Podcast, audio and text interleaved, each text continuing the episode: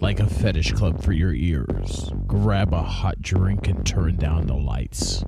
Coming across the airwaves and into bedrooms everywhere, BDSM United is bringing you non violent consensual kink education. This isn't for the kiddos or for the cookie cutter conservative vanilla prudes. We'll be talking bondage, discipline, dominance, submission, sadomasochism, and more today on this BDSM United podcast. An often forgotten part of discipline is service. Now, not all submissives or slaves are necessarily service oriented or interested in service at all. Um, in addition, not all dominants are necessarily interested in having skilled servants. More individuals on both sides of the slash are drawn to BDSM because of their attraction to control rather than service. Uh, controlling others or feeling the control of others seems to be more popular as a motivation for power exchange than service.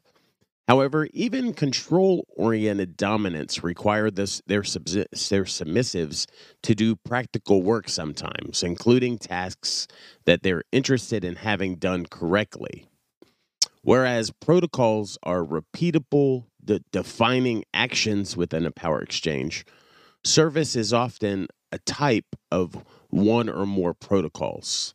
So, service plays at least a small part in most every relationship dynamic.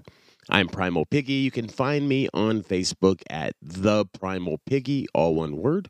You can also find me as an admin of a rather large Facebook page called Whips, Chains, and Duct Tape. You can find that at WCDT BDSM, also on Facebook, or you can find us on the web at www.bdsmunited.com. Thank you for listening to this podcast today. Be sure you subscribe and like us on your favorite podcast platform and that you also leave us a review on like iTunes or Spotify, wherever you're listening. Leave us a review and tell people that you like BDSM United podcast. So, service plays at least a small part in most every relationship dynamic. So, we want to look at this aspect of discipline in this podcast today. In the book Real Service, Joshua Tenpenny offers these four rules of service. And these are powerful statements, and uh, we're sharing them because part of discipline is the dominant taking mastery over their thoughts and emotions and the submissive de- developing a yielding attitude. The first rule of service is if the master doesn't want it, it isn't service. That's a pretty big one right there. If the master doesn't want it, then it isn't service. Even if you're doing it for their benefit, even if you think they ought to want it, even if you think it needs to be done, even if bad things will happen if it isn't done, even if you are really good at it, even if your last master loved it, even if your mother taught you it's the way things are done, even if doing it is traditionally uh, associated with your identity, even if people in the scene expect you to do it, even if you find it deeply fulfilling, you guessed it, it isn't service. That doesn't mean no one should ever do it or that it's wrong to want to do it. It just isn't service. If the master doesn't want it, it isn't service. Second rule of service is contempt has no place in service. If either person feels contempt for the other, something has gone very wrong. A service relationship should ideally be one of mutual respect the servant respects the master, and the master respects the servant's calling as a worthy and honorable one. Contempt in either direction will become apparent in even the most careful and formal of dynamics, and it won't take long for both parties to slowly begin to dislike each other and their interactions. Even where the master and servant are both comfortable with the idea that the master is in some way inherently superior to the servant. If the master has contempt for the servant or their role, It shows that the master is not secure in that superior role. They should fully understand both their own right to give orders and that following orders is not an act of degrading. When this is understood, service can be managed and received with graciousness, not disdain or condescension. Perhaps more difficult to recognize is servants who feel some level of contempt for their masters. There's nothing wrong with the servant honestly believing that the master would find it difficult or impossible to do certain things without the servant's assistance, provided there is no contempt for the master in this assessment. Excuse me.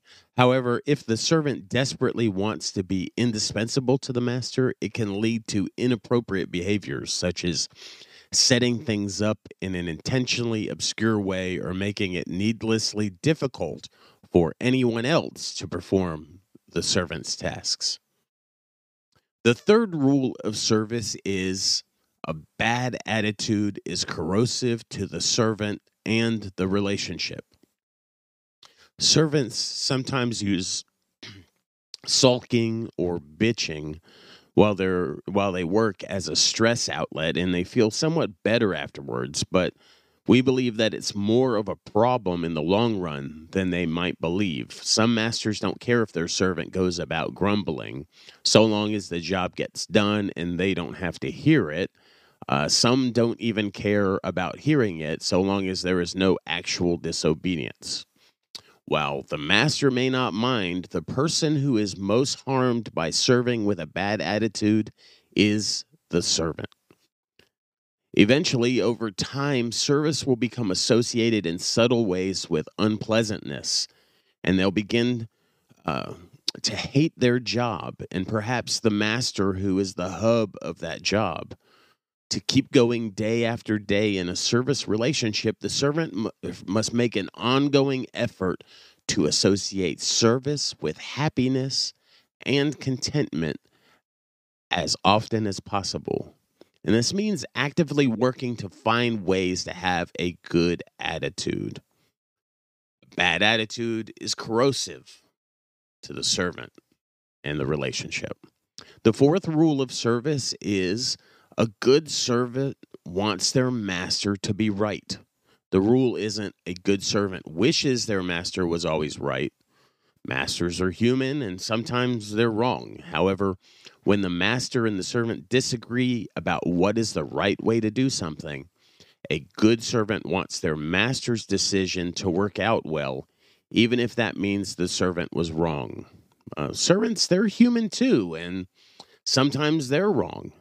Most people have no trouble accepting this as true in the abstract. They don't claim to be perfect or demand absolute infallibility from others. And yet, one of the biggest sources of friction in a service relationship is when the servant honestly believes that their master is wrong about an order or has a wrong perception that is negatively affecting the servant. Or perhaps has a wrong headed idea that has nothing to do with the servant, but simply knowing that the master holds this ridiculous idea damages their trust in the master in general. It isn't necessary for the master to always be right, or for the servant to pretend that the master was right when that is obviously not the case. But conflicts are resolved so much more smoothly if the servant genuinely wants the master's decision to turn out to be right. It's about an attitude, it's an attitude adjustment. Service within many power exchange relationships isn't really all too formal. Instead, service is typically a combination of performing everyday tasks as well as some kink or scene related tasks. Perhaps the submissive keeps the home or the play space clean, or they attend to the dominance needs in a social environment. Perhaps the submissive takes out the toys or cleans them and puts them away after a scene. There are numerous ways that service plays a role in a power exchange relationship. Service often helps define and strengthen a power exchange. Service is an important part of discipline that more couples should be mindful about and look for further ways to integrate even subtle service service related protocols into their relationship. Excuse me. Tomorrow we'll look at another way to strengthen a relationship. And our ne- next podcast will be about routines and rituals. So you'll definitely want to stay tuned for that. Hopefully, you learned uh, something about the attitudes of uh, ser- service oriented submission, and that you know ultimately service plays at least a small part in ev- in most every relationship dynamic in every power exchange relationship. Because protocols you know uh, often involve some level of service. I am primal piggy. You can find me on Facebook at The Primal Piggy. You can also find me at Whips, Chains, and Duct Tape on Facebook at WCDT BDSM. You can find me on YouTube by searching Primal Piggy. You can find our podcast on all the major platforms now. We're on iHeartRadio, Amazon Music. Uh, I think we're on Pandora now. We're on Spotify, uh, iTunes, Audible. Uh, we're we're all around. We're on a lot of the smaller sites too. So just searching BDSM United podcast will pull up a lot of links to our podcasts. Uh, listen and subscribe on your favorite. And again, leave a review. Um, I noticed there weren't very many reviews out there yet, which is understandable. Uh, we've just kicked off another round of podcasts this this year, and so um, you know doing that will help us get or uh, help us with our goal of getting more free BDSM educational resources into the ears of adults and really sharing our culture with them. Uh, thank you for listening today. Before you go, head on over and visit our friend Nookie at datingkinky.com. She's been a longtime supporter and friend of Whips, Chains, and Duct Tape, and she's built a very inclusive service that is Dating Kinky. Built by Kinksters for Kinksters, poly, queer, trans folk, and anyone not quite vanilla, and it's free. But also check out a Plus membership. It gives you access to nine books, three online classes, and over 250 webinar replays. That's nearly 400 hours of kinky education. Plus membership is an amazing deal. You also get access to amazing features like voice and video chat. That's datingkinky.com.